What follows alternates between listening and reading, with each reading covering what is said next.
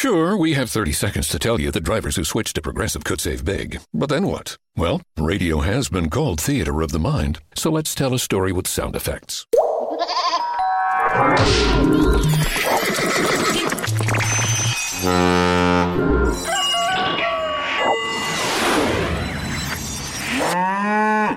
Wow, it's like I was in the story. Almost makes me forget this was supposed to be about saving big with Progressive. Progressive Casualty Insurance Company and Affiliates. Any workout, any mood, any time. That's what the Peloton Tread is all about. From interval runs that motivate you to go the extra mile, power walks that work up a sweat, rolling hill hikes for you to enjoy, and full body boot camps to hit your goals. Plus, thousands of workouts that go beyond the tread strength programs, core classes, yoga, Pilates, and even boxing. Everything you need on and off the Peloton Tread. Experience it all for yourself with a 30 day home trial. Learn more at onepeloton.com.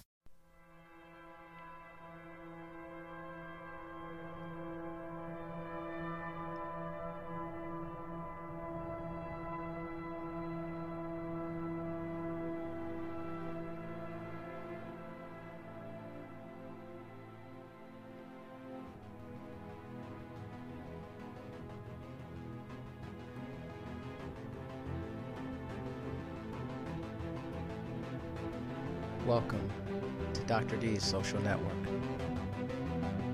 I hope that today you're having a good day. And if you're not, I hope that you're listening and that this episode will make you feel a little bit better.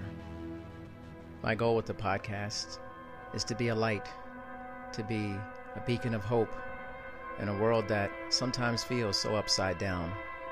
But I'm here to tell you there's a lot of good out there. You just have to choose to see it. Search for it. It's around the corner. And most probably, it's in front of you. Open your eyes and see it.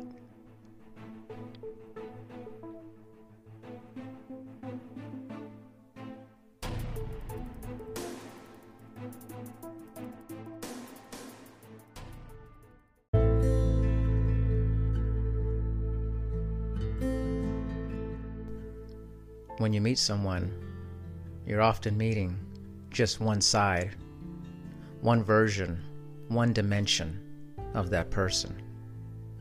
We are complex beings, but we're also simple in many ways. Often, when we meet someone, we're finding out the initial discoveries about them, but as we dive deeper, we find incredible wonders. My guest today on the show was Dr. Jim Dankovich, and we discover and go through a lot about his health and wellness career, specifically as a chiropractor. And then we dive deeper under the water, under the vast ocean of his passion of working with the University of Michigan's art program and understanding a little bit more about prison reform and how your mind can be changed when something is put in front of your face. Dr. Jim Dankovich. All right, Jim, thank you for being on with me today. I really appreciate it. My pleasure. Thank you. How's your day been? My day's been pretty good. Um, I started my day with a stress test. I do a regular checkup with my physician and I passed it. So, what more is there today, right? Wow. What is that? What's the uh, stress test? Like, what's involved? Um, it's just, you know, hooked up to electrodes and checking. Oh, okay. Test under load. And, you know, I didn't expect not to pass it. Um, I would have been pretty shocked if I hadn't, but it's always good yeah. to hear. It's always here good to hear confirmation of good health. That is always good. I was thinking it was something else, but I'm familiar with what you're talking about. I was like, man, maybe Jim has a different stress test he's doing, you know, like. Yeah, same one, same one. I, same I get one. a checkup every year now, and, and uh, I'm 70 years old, so um, it's part of one of the nice things uh, in the states. Even though our health insurance is variable, once one reaches Medicare age, there's an annual checkup that comes, and it's it's free of charge, and um, you know it's it's kind of a neat thing. Um, you know our health insurance as you know is is kind of variable but once yes. you get um, to be 65 Um, there's still a charge for it, but it's um, it's rolled into the Social Security and uh, uh, Medicare. Um, so you know, I get a slightly smaller Social Security check because they take mm-hmm. out healthcare. Gotcha. I like the word uh, variable was a very nice way of talking about health insurance. it's it's actually kind of a disaster here in the states. it is. Um, I think that's a better word than variable, but but it's it's not as politically correct. I I um I find it amazing that a country with this kind of wealth doesn't have health care for all its citizens. I mean, that's just it's to me it's it's unfathomable. Um, to me, that's a, a right, uh, and and you know I don't think the, the reality is even if one looks at it on a fiscal basis, it ends up costing the same amount of money or maybe more to not insure people and have them go to the emergency room at the hospital where by law they have to be treated. So, you know, that instead of preventative, you get very expensive medicine and very poor quality. Yeah, I actually am totally agreement with that.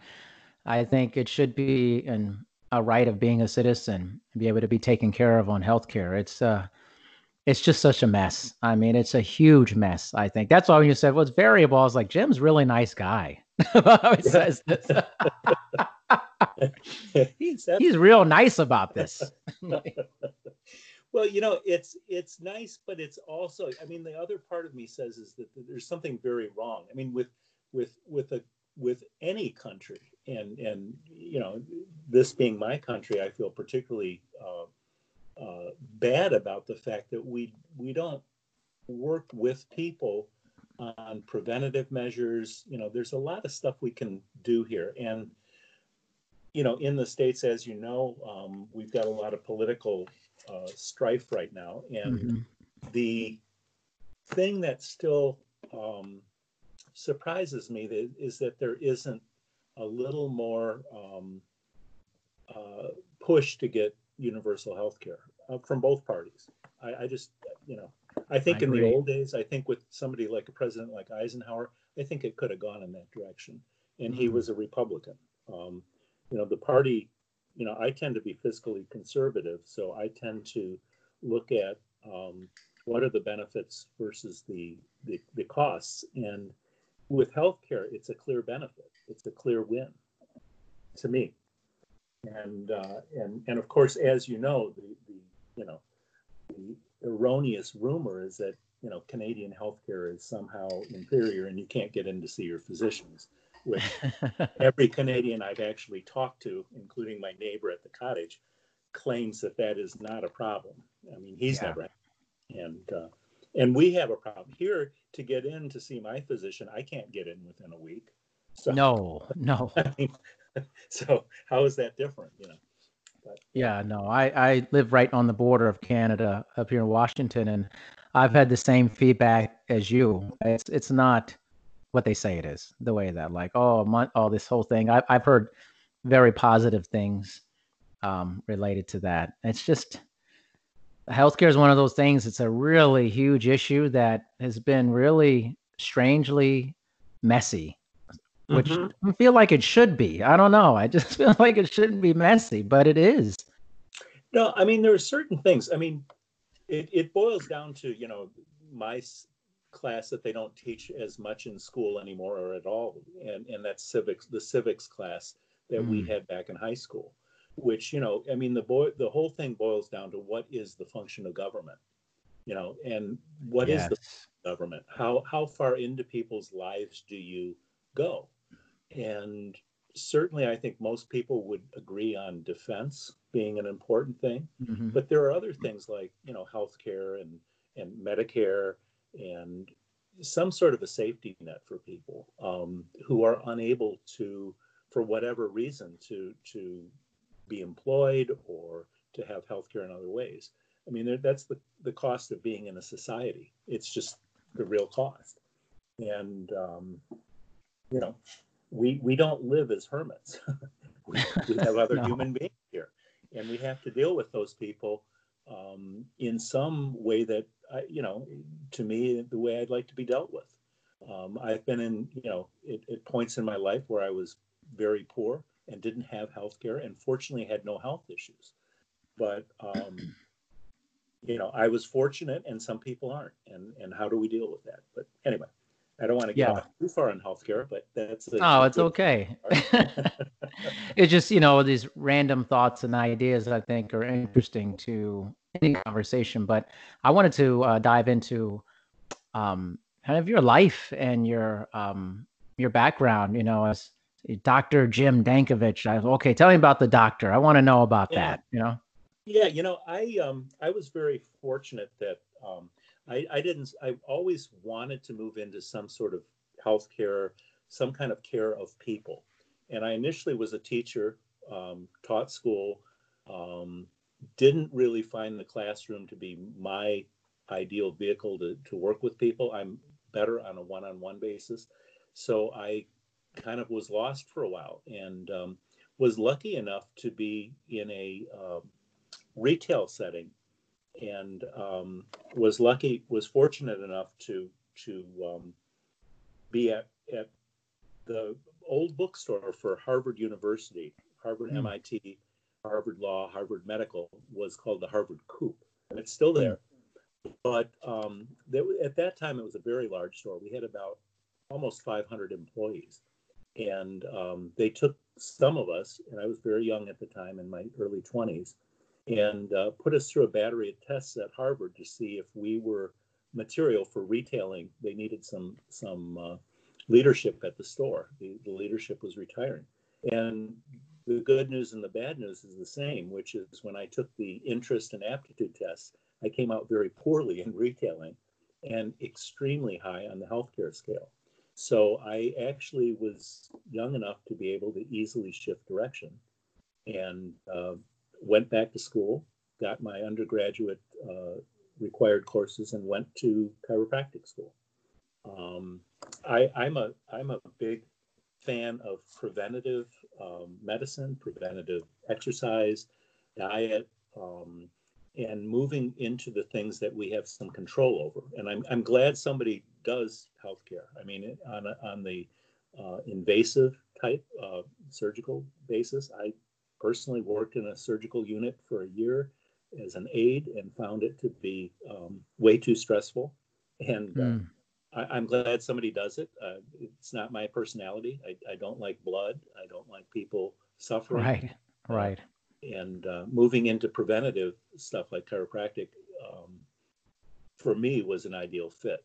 I had a really good practice um, in in Michigan.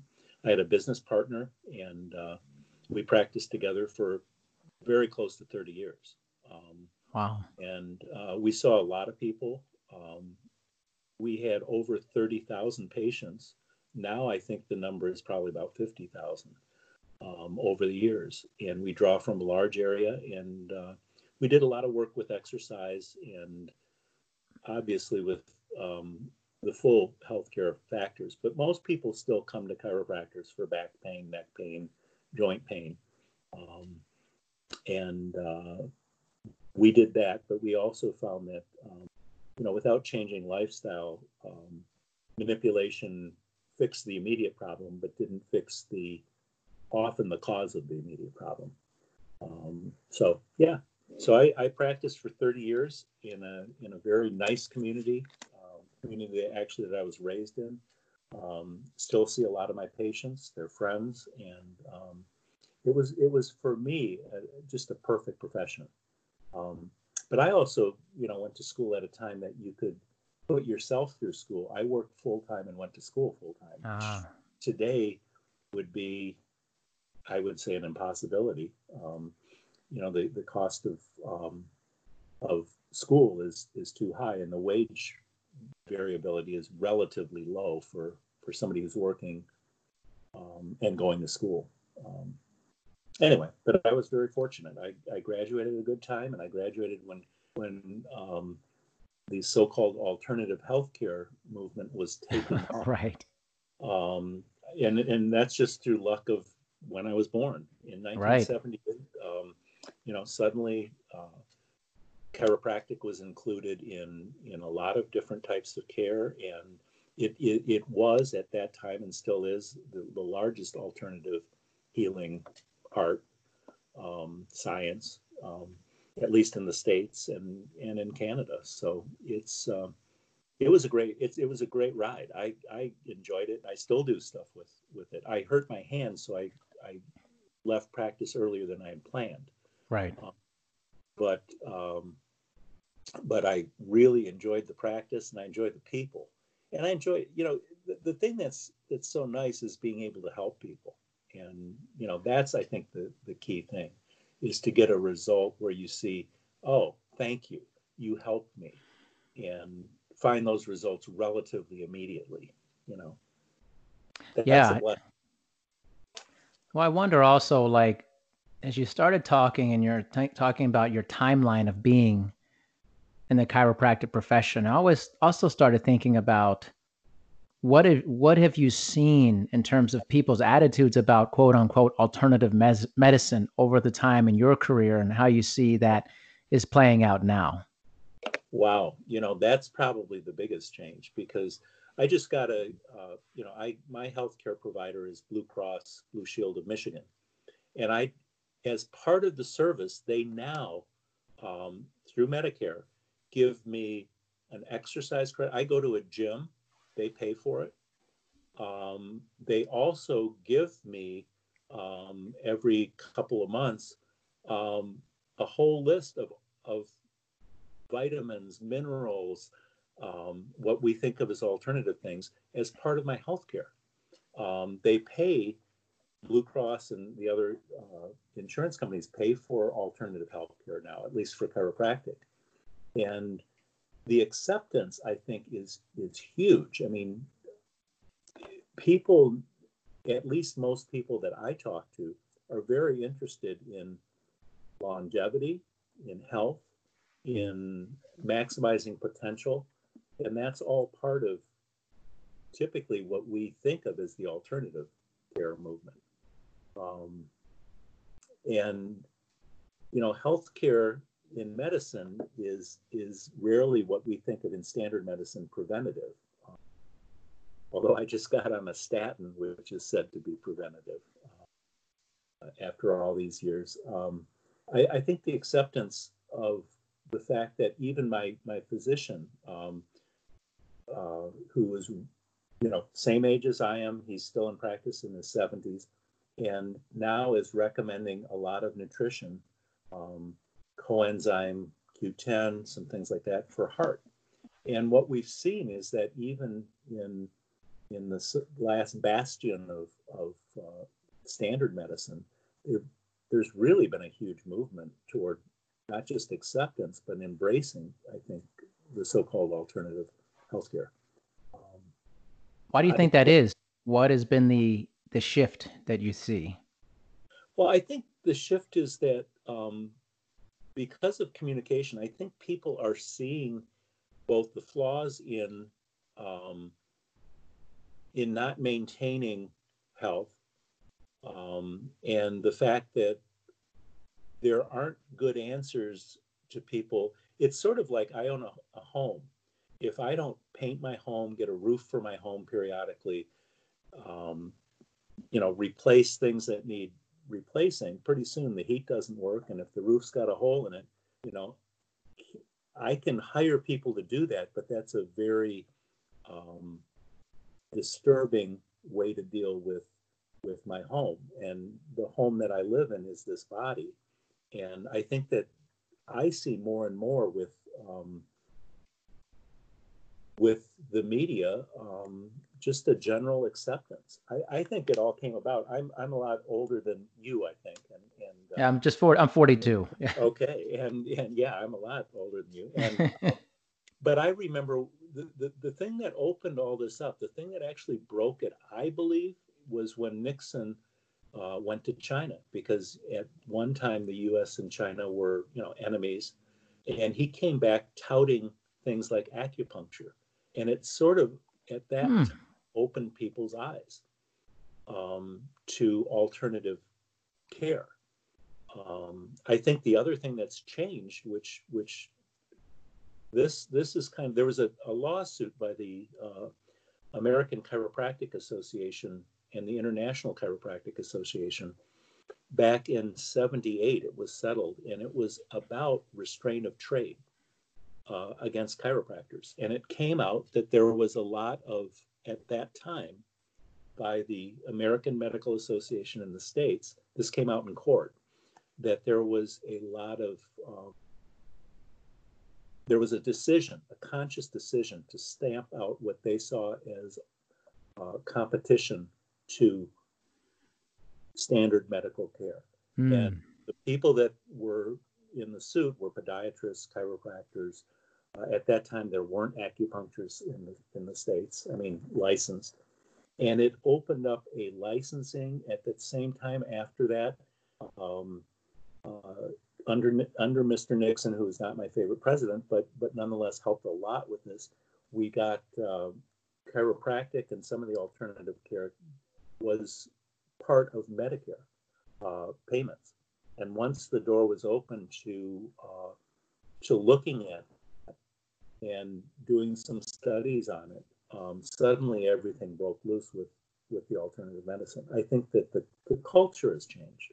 You know, we went from a I want the answer and you've got it to maybe you don't have the answer and maybe there isn't a single answer. And let's explore. Let's talk about this and that's when the studies started being done. Um, what came out in that lawsuit, interestingly, is is that the AMA had blocked any studies on the efficacy of alternative care too. Oh so, wow! Yeah, they they went and stopped funding through government agencies and so on. So so you know, the the proof of of the pudding is in the eating, as they say, and and I think that you know if chiropractic didn't work, if acupuncture didn't work, um, to some extent, the marketplace just kind of uh, moves away from those things. And I think that's what's happening in healthcare is that, you know, things are working and, and, and people are talking about it. You know, there's a lot of social media and um, things are, are starting to, I think, continue to blossom. And, uh, you know, at now, now many of the hospitals bring chiropractors. We were asked to, to uh, be uh, part of the alternative medicine uh, clinic at uh, the Henry Ford Hospital System here in the States. We, we turned it down, but um, that was a major thought shift because this is one of the big hospital chains in the metropolitan area uh, of Detroit.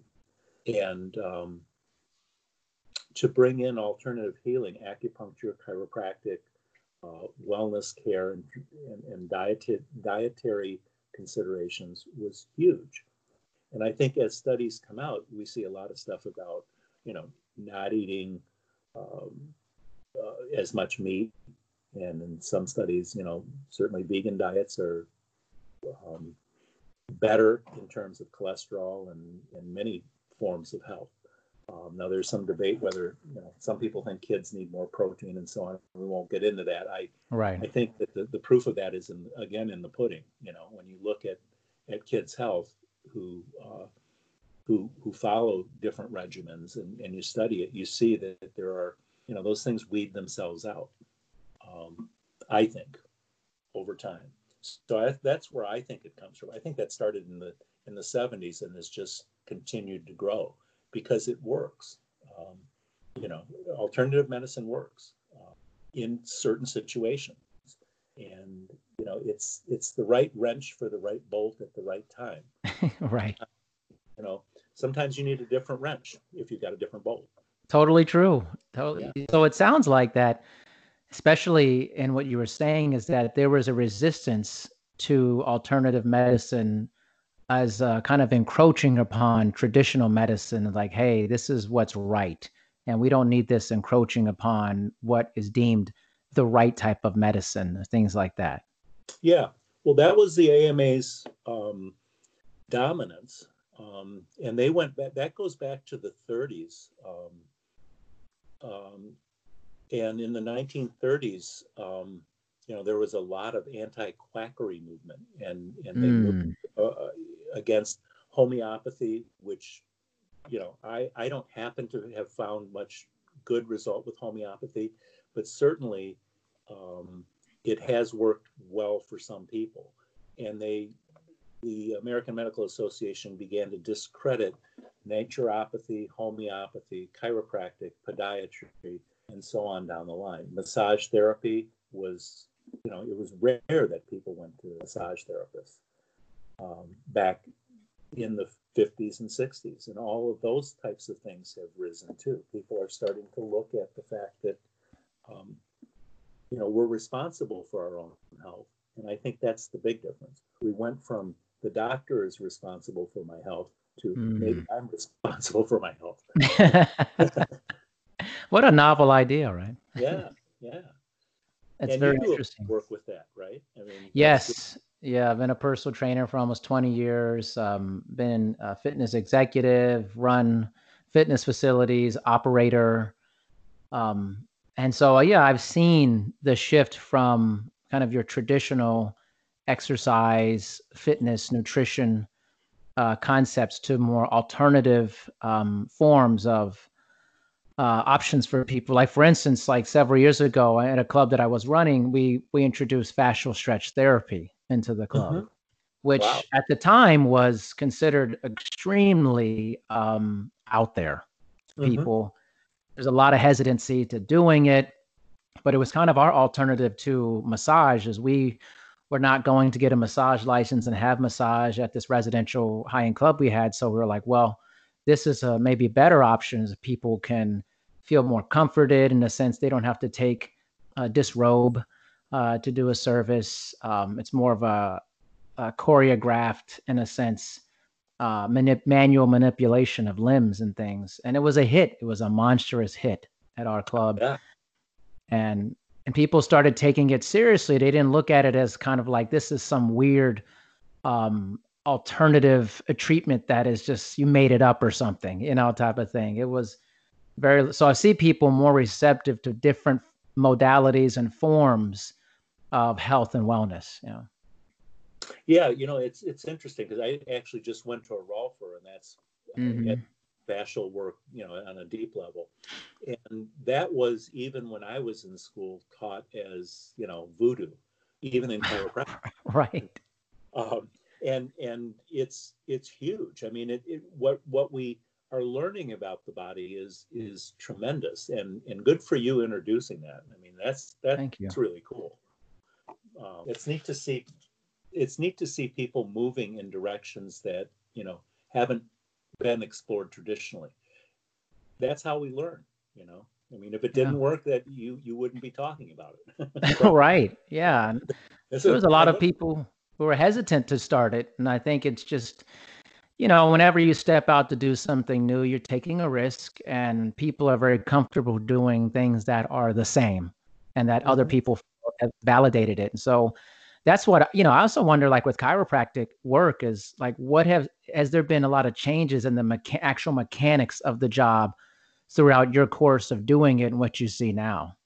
Yeah, well, when I went to school, um, it was considered chiropractic was considered manual by hand manipulation of the human spine and that was actually the michigan state law it defined as manipulation of the human spine by hand. Okay?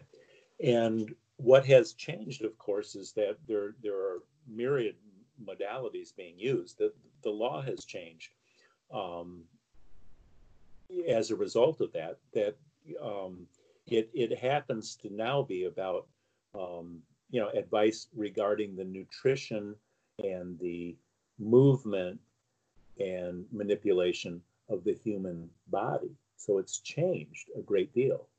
Um, and I think that the thought pattern in chiropractic has changed from, again, back from a, it's always been a holistic movement. Chiropractors have always from the very beginning um, of its founding um, worked with nutrition, they've worked with holism. Part of the philosophy is that there's an innate intelligence in the body that tends to regulate the body. It tends to be a self regulating system as long as there's no major interferences in that regulation. And the interferences can be things like nerve interference, for which chiropractors manipulate, but it also can be things like, you know, poisonous uh, interferences or lack of exercise. Um, and all those things are now incorporated into the teachings of most of the chiropractic colleges. Um, and I think that um, the techniques have of, of, of, manipulation have improved and have allowed us to move into technological change. I mean, there's people there are people using cold lasers and um, ultrasound and things like that as well. So people are doing a lot more studies on it, and as the studies come out, the directions sometimes slightly change. And some of those things have been discarded too. I mean, since I've been in practice, there have been a number of techniques that they have found better ways to to uh, get the job done. And um, if you can use a uh, a device to get a better result quicker, that might be an alternative. For example, um, one of the things that we used is with disc, with, with uh, disc herniation, um, distraction techniques, um, what you might think of as traction, um, turn out to be way better than manipulation for certain, for really hot and, and inflamed discs. And, um, you know, now with MRIs and stuff, we can actually study this stuff and see what in the heck we're doing. Um, so I think things change. And as funding changes and people are starting to study stuff and then they're trying to see well, how, how does this work anyway? Um, the chiropractic profession has changed. And I think they still hold to the roots um, that, you know, the, the, the nervous system, the central nervous system is the primary governing system of the body. I mean, that's been known for 100 years.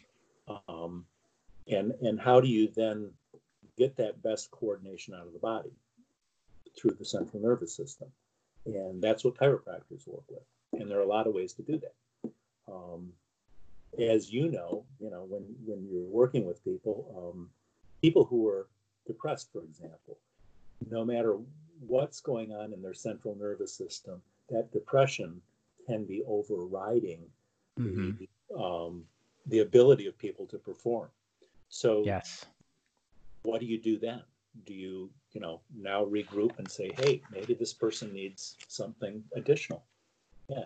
And that's what's changed. And I think the other thing that's changed is chiropractors refer a lot more out to alternative practitioners.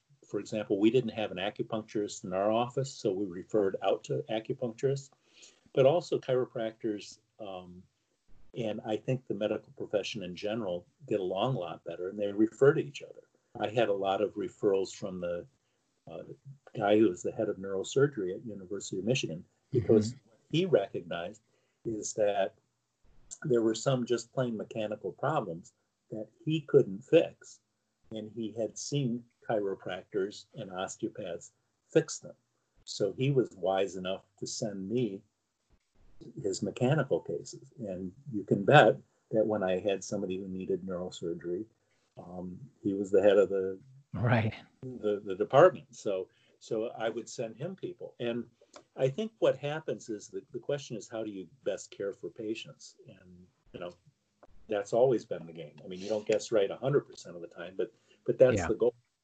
And and you know, my uh, plot of ground that I worked in um, was defined as musculoskeletal primarily.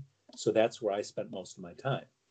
Um, but a lot of it in in chiropractic is you know what what's changed is also in medicine we used to have general practitioners who then referred out and that's pretty much a thing of the past in general medicine so what we see as chiropractors were actually a lot of things that a primary care doctor sees because people in this area don't have primary care doctors they have a group of specialists and they go to urgent care yes. get referred somewhere, and that's not good healthcare practice, in my opinion. No, I agree. Same thing. Yeah. Yeah, I think we had shared. Um, I had talked to you a little bit earlier, but my son um, is imprisoned. And um, my physician knew me well enough to know that that was affecting my health. And he um, made sure that I got to see different professionals. In other words, he, ins- he insisted on it.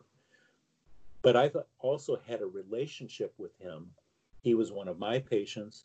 I was one of his for 30, 40 years now.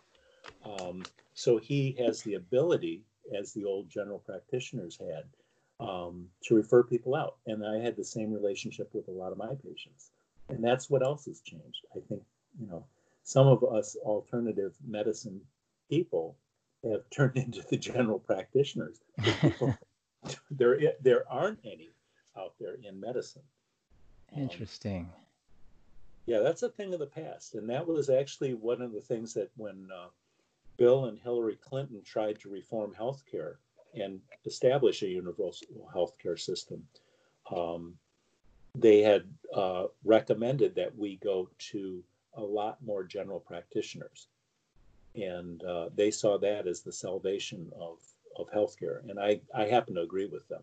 Um, that going back historically is where, where why Bill Clinton balanced the budget. Um, you may remember that you know he yeah. was the last president to actually have a budget split. Well, the reason he did that is he knew healthcare. If we instituted a uh, universal healthcare, it would initially be a hit on the budget. Right. So he balanced the budget to to to allow us to move ahead. And of course, it never happened, but but that was his intent. Yeah. Right.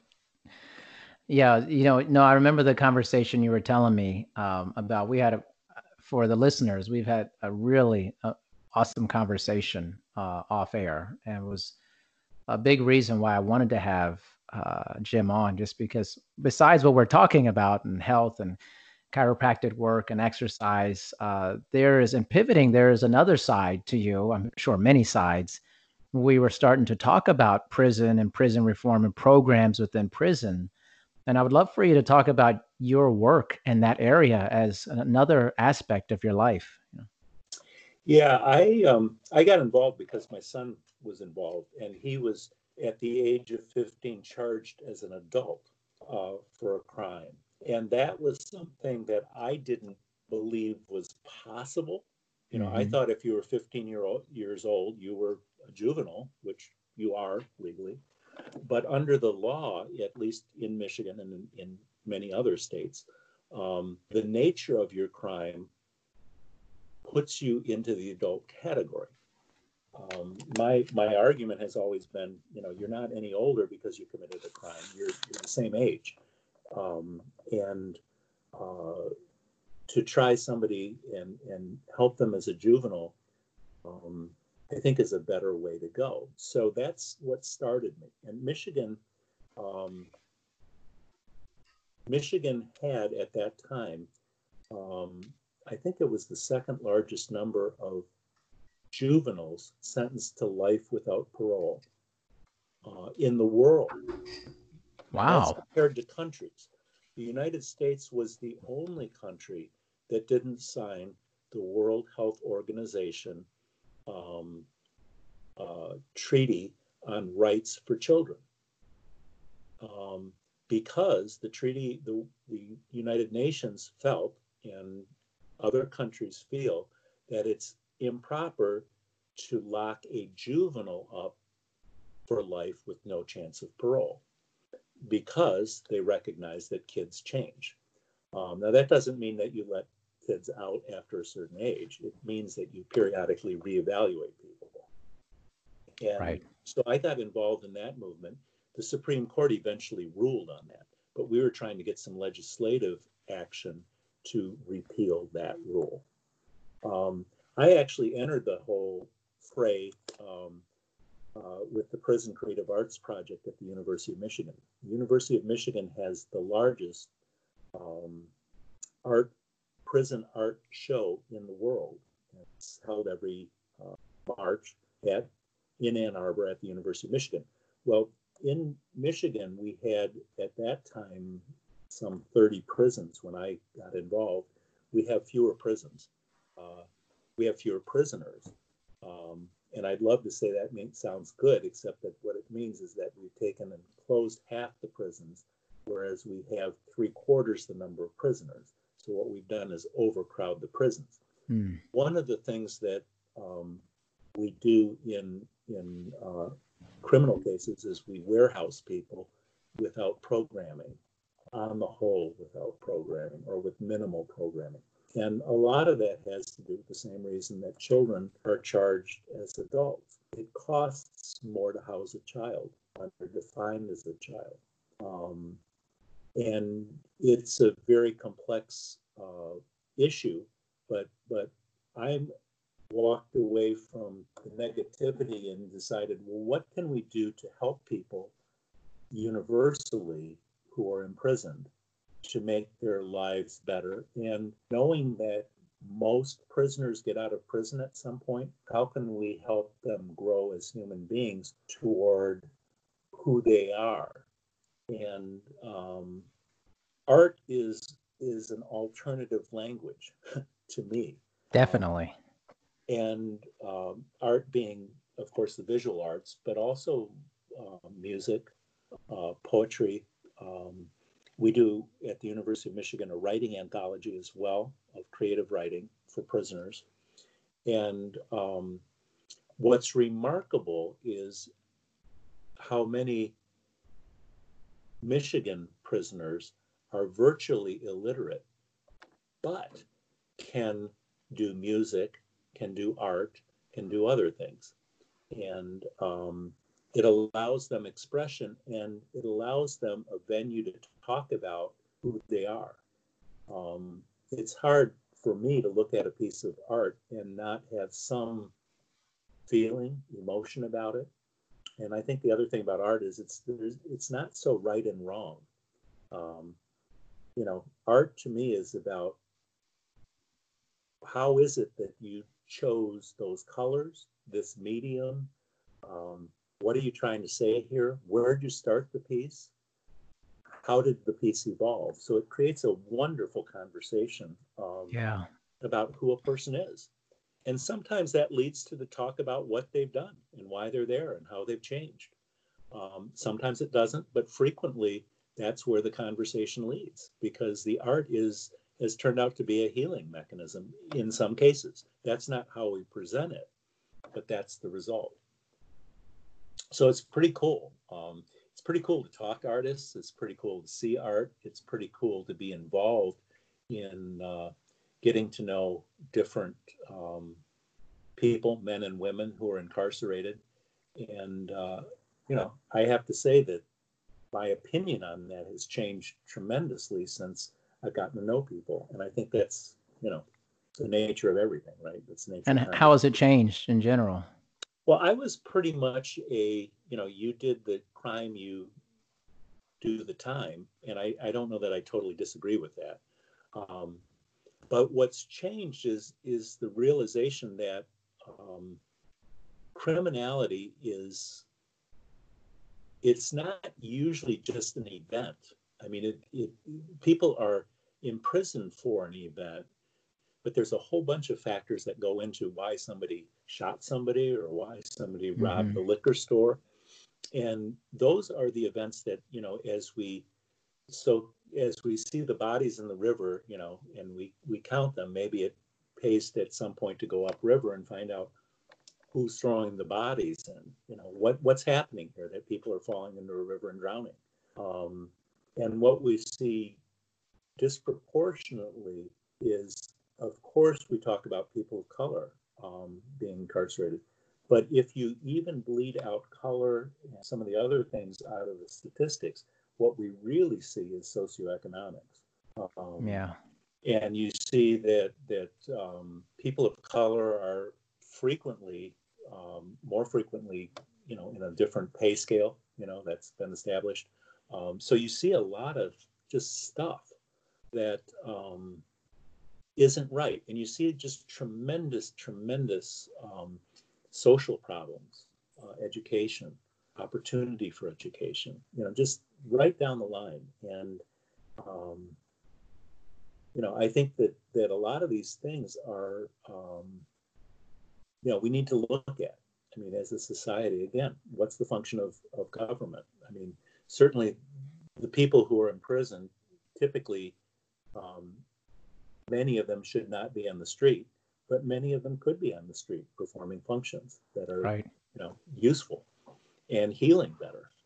And the question is you know is there a, a will to do that? And i think a lot of that goes back to there isn't the will to change that. Um, there is a cost of course but but if you look at the total societal cost i'm not sure that it's any greater to to rehabilitate people. I think it's less societally we bear less of a burden in rehabilitation um, but that's not how legislatures look at it. They look at short-term cost evaluation, and uh, so that's why I got involved.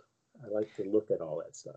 Yeah, and do you think that, uh, you know, you said that your views have changed on it, and I think it can also be in many things in life. You know, you kind of look at things at a thirty thousand square foot view until that plane lands on you.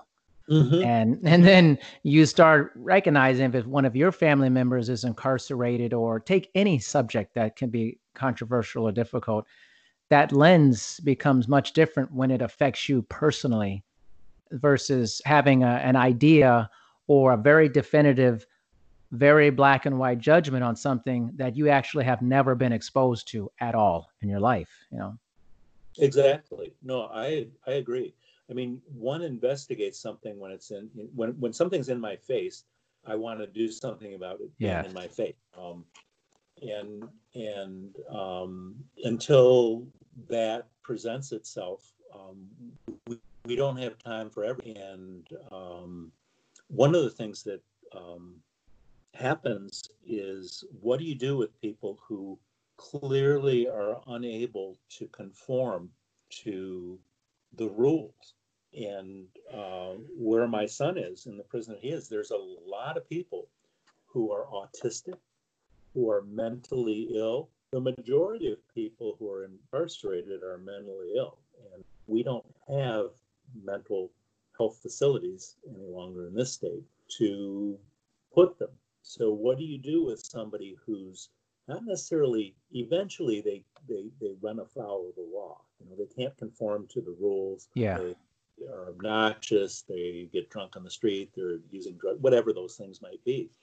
And what do you do with those people? Well, if they commit things often enough, they get, you know, a record. And once they have a record, the punishment typically is more harsh than somebody who doesn't have a record. Um, so, you know, that's how we think to solve it.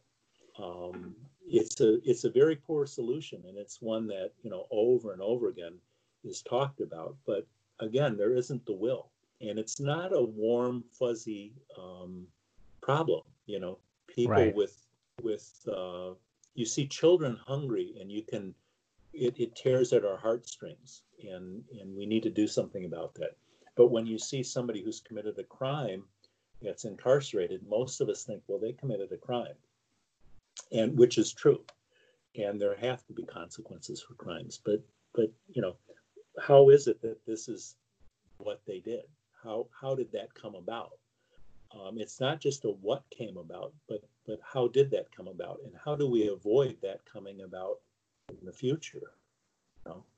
um, and and that's where prisons and and uh, I think need to be somewhat reimagined. There's a, a, movement to do away with prisons. I don't think currently that's a great idea, but um, right uh, you know, and just as there's been a lot of talk about doing away with police forces, I think we need things, but we need um, we need a lot more transparency and a lot more um, people involved from the outside.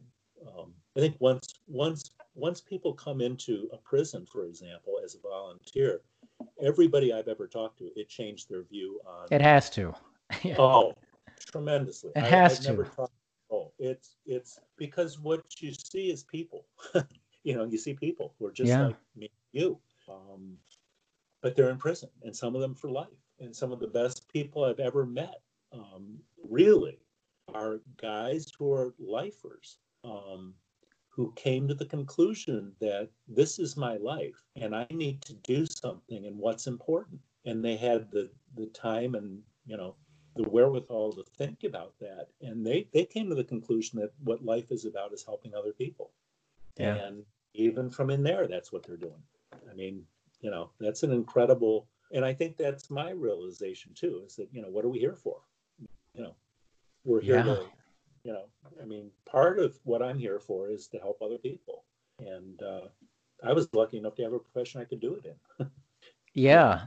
I mean, I think you're very spot on with this. And it's definitely something I like to talk about on the podcast, you know, about incarceration, mass incarceration, police reform, among a variety of things. And one of the things I'm really um, proud about doing is in August, um, we're going to, it's going to be, I think, a very hard hitting series. It's a week related to incarceration. And I'm actually going to have four death row inmates calling in from death row to discuss wow. a book that they wrote with an international journalist called Crimson Letters um, Voices from Death Row. And these gentlemen discuss their lives and growing up and the decisions that they made. And, um, you know, we have to have a podcast based off of when they have lockdown and different situations and calling from, you know, different places in their facility. And uh, and I'm doing it primarily because one, it, it interests me to learn about the psyche of a person in that mindset, but also to present that to the world like these are people. I'm not saying that they're innocent or guilty. And listen, the system has already done that. They have already deemed that this is what they've mm-hmm. done and this is what they've been judged for and this is where they're going to be. It's just for me to say that here's an opportunity to, to, to be exposed to something, you know, mm-hmm. and then make up your own mind about it. It does. Are they what you think they are? Or, mm-hmm. or could it be different if you allow yourself to listen to it, you know? Yeah, I think that um, there's a couple things I will mention for your your listeners. There's there's a couple of sites. One is called uh, for wonderful wonderful uh, prison writing. One is called Minutes Before Six. It's uh, Minutes Before Six, and it's um, you can look that up and find it. And the other is prisonwriters.com. Uh, my son has written for both of them. My son's actually a very good writer, mm-hmm. and um, one of them, uh, he talks about uh, what's it like to be raised in prison from age 15 to adulthood. What is that like? Um, it's a very different thing than if you're raised in a home. And, uh, you know, there's a, there's a lot of great stuff out there. There are some other sites too. Those are the two that I'm most familiar with. Mm-hmm. And I, I, applaud you for doing what you're doing. Um, Thank you know, you. there's a wonderful movie about that. Sister Helen Prejean did uh, did you know was was instrumental in um, uh, writing about a death row inmate, and um, she's been on the forefront of the movement to do away with the death penalty. Um, I have mixed feelings about that, but I do know that um, there have been an awful lot of people executed who weren't guilty of the crime that they were executed for. Right. Um, and and I think you know that's uh, that's something we have to look at. Um, and I applaud you for doing what you're doing because wow, what a I'll, I'll be listening to that. You got to listen to it, Jim. Yeah, yeah. it's uh, Tessie Castillo was the the international journalist, very young woman who um, done a lot of work on police reform and writing books, and she would visit the prisoners um, in death and death row doing basically you know similar thing like art kind of um, writing courses and things of that nature and you know, like you said anybody who goes in it changes them visiting mm-hmm. and learning about these people. And you know she was like you know i want to do something different and and write a book with these gentlemen. And it you know i'm reading the book right now actually and it's just it's it it gets you from the moment that first line comes in. You're like wow this is this is going to be a good book. And, and she actively goes out searching podcasts to have conversations with her and her co-authors who are uh, on death row to have conversations and you know i recognize that it's controversial and that there may be many people who are not going to agree with me doing it but i also think that you can't be afraid to enter these layers sometimes and just it's not that i'm endorsing i'm just saying hey here's a section of society that you may have just thrown away and care to ignore but you know, it's good to be knowledgeable about a variety of things in life, you know. Yeah, I think that that you know knowledge is is really you know where we go. I mean, it, where we started out with is originally in in you know the the AMA didn't want chiropractors even to have studies done to see right. whether chiropractic is effective or not. The real issue is let's study this and see what does this really look like. And you know, podcast is a wonderful way to get you know yes. the door open. Um, you can bring in a lot of people who you know we don't normally get a chance to hear or you know hear from and certainly you know getting just the logistics of what you're doing is is amazing yeah. because as you said you know there's count and, and meals yes. lockdowns and you know I mean, if, if if you pull this off with four different people and it all goes smoothly, I I'm gonna be amazed. You know, I am too. I mean, just planning it has been a big thing.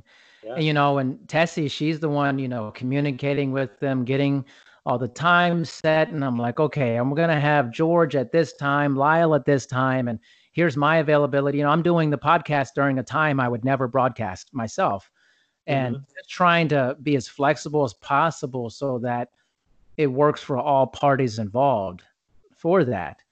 And um, so we'll see, but I think it'll be a pivotal pivotal moment in my podcasting lifespan because I'll try I've done something riskier that I think most people are would not touch actually. Yeah, you know? yeah I think it, what you're doing is something that just even from a logistics standpoint is is risky. I mean, just yeah. just, just getting all those people coordinated. Uh, you know, I, I like to say that the one thing about going into the prisons is, you know, the, the, the one thing you can't do with those situations, you can't complain to anybody because the only no. thing you can do with a complaint is make it worse.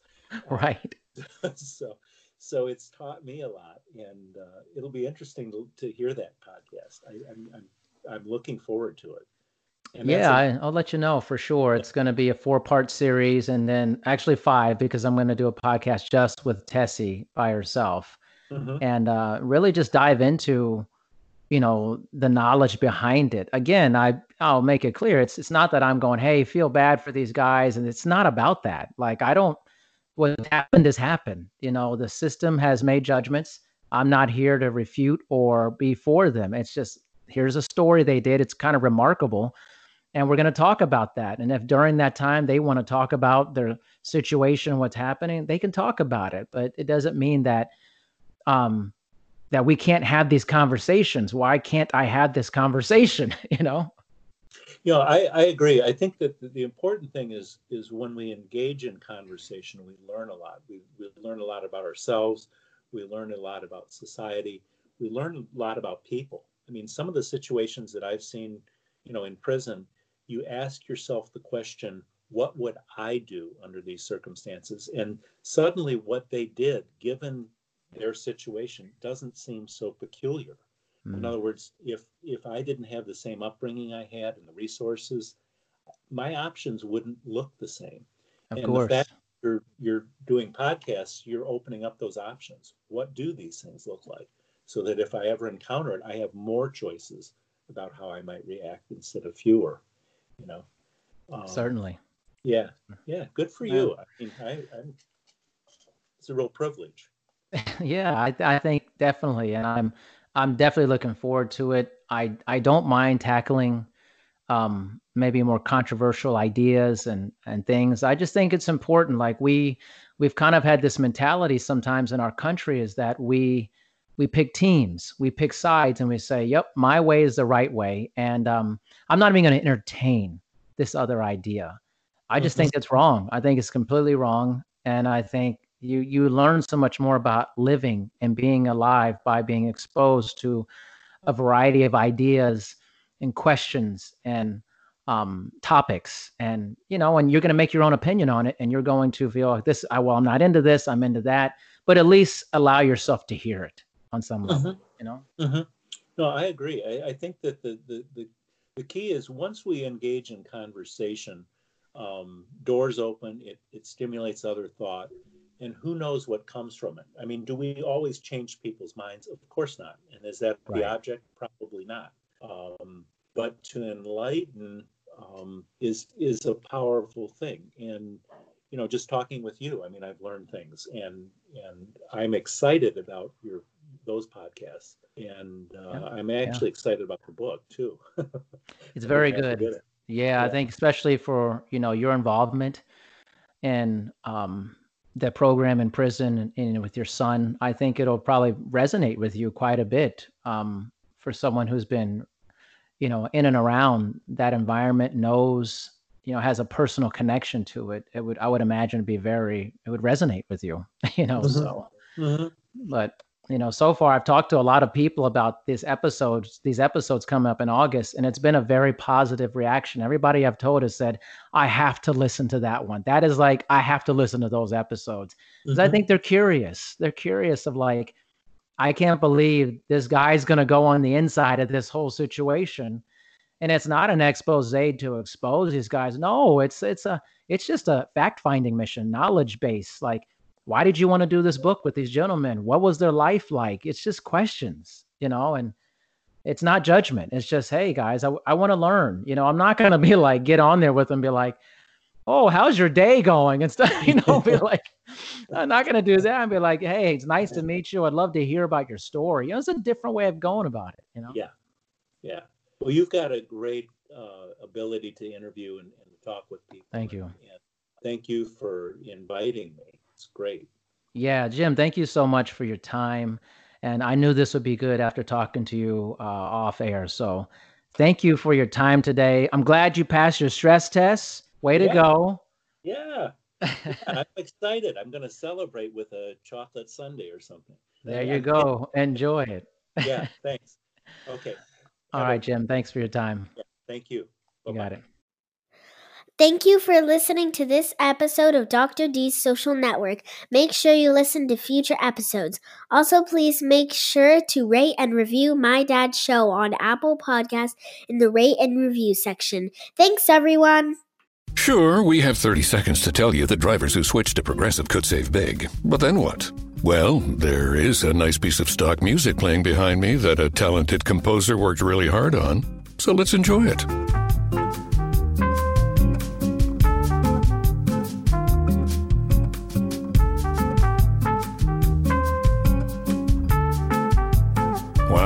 Almost overshadows the saving big when you switch to Progressive part. Progressive Casualty Insurance Company and Affiliates.